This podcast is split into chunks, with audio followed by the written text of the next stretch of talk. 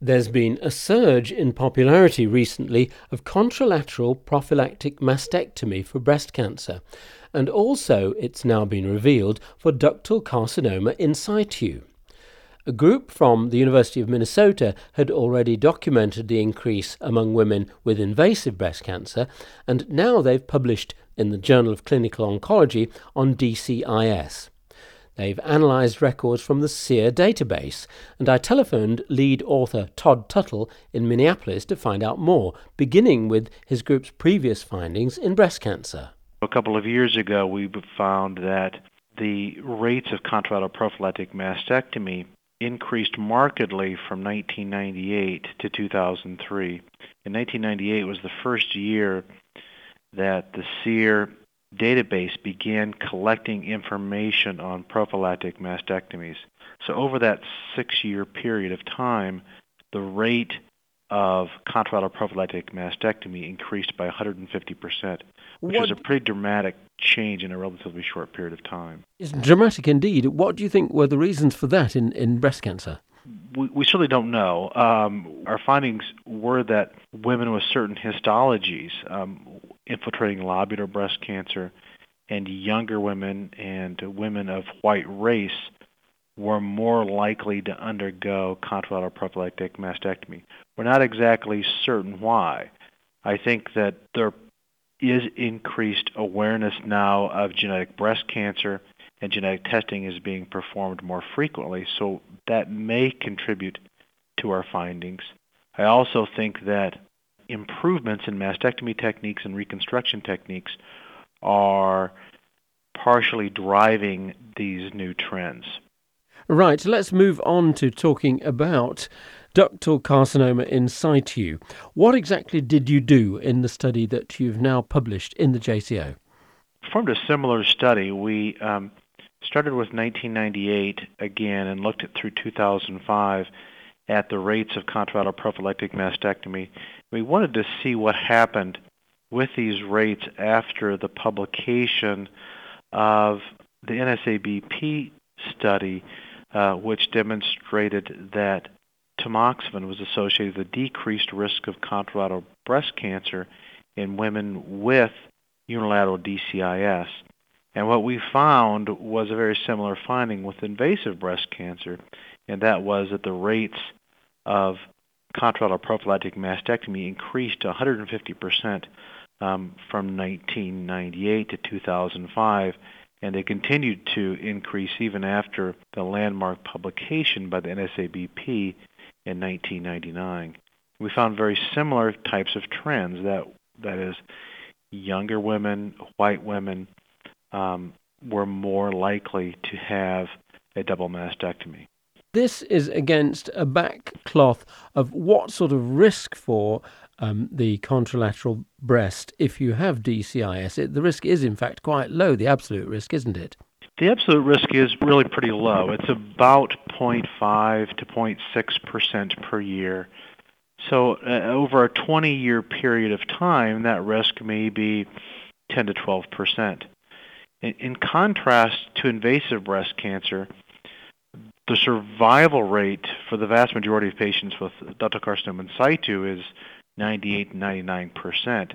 And so these patients live longer, and they do have a higher chance of getting contralateral breast cancers because of longer follow-up. But still, the risk is, maybe 10 to 12% at about 10 years of follow-up. In fact, the risk to the life of the patient is, in absolute terms, extremely low. So what do you think is going on to drive these figures of a massive increase in prophylactic mastectomy among patients being treated for ductal carcinoma in situ? I think there's probably a multiple number of factors. Again, I think the influence of improvements in mastectomy techniques and reconstruction, the information on genetic breast cancer plays a role.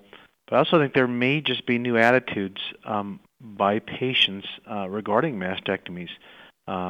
It seems to be this is more common in younger women, and maybe women of this younger generation are less concerned with undergoing, big operations to try to reduce their risk of developing breast cancer.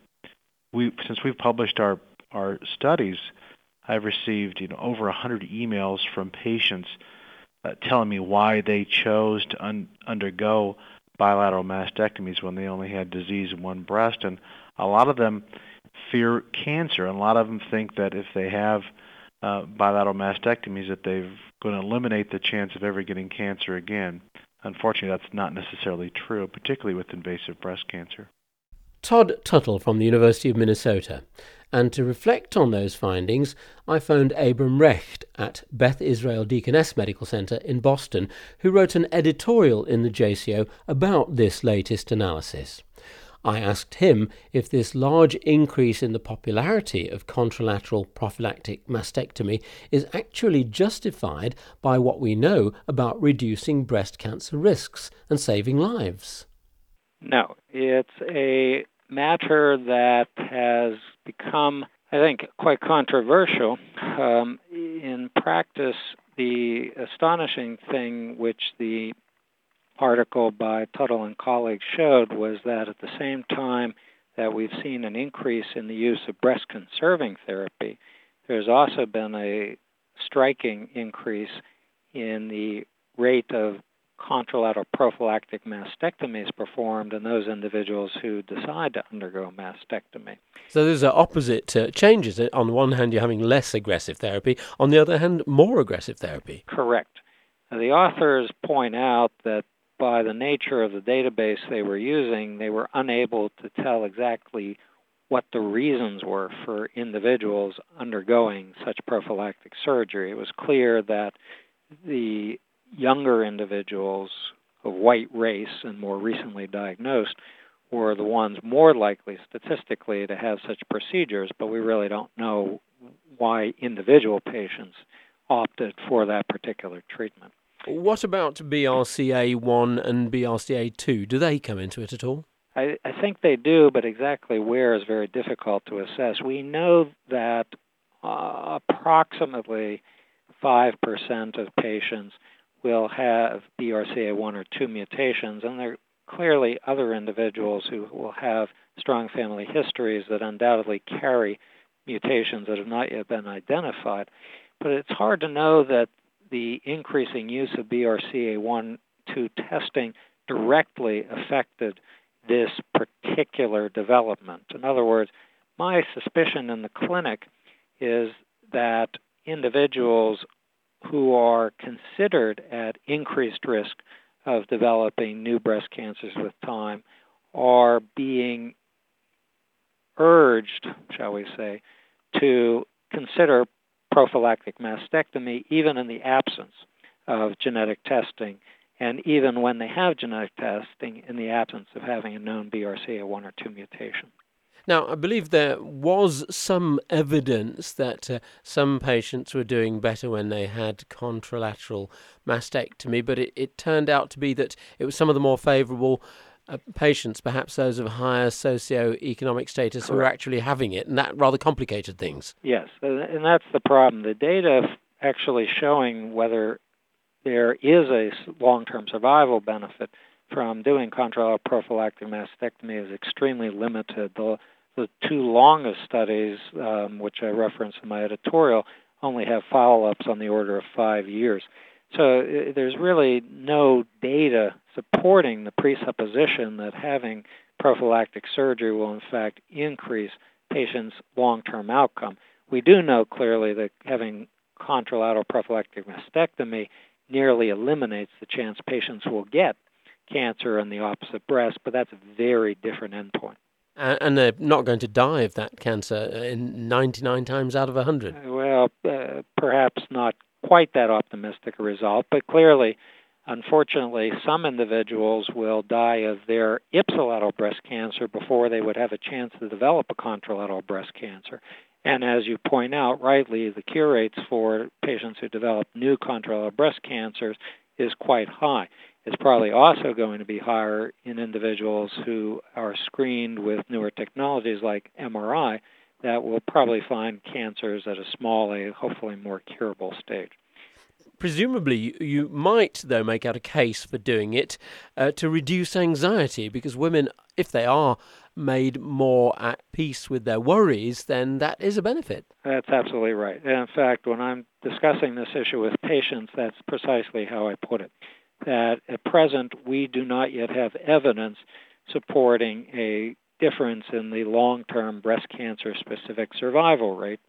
If there is one, we certainly don't have the ability to estimate whether it's 0.5% at 10 to 20 years or larger. But there are clearly individuals whose peace of mind is greater. If they have a prophylactic mastectomy because they're less worried that they will ever have to deal with breast cancer, again, whether it's cured or not.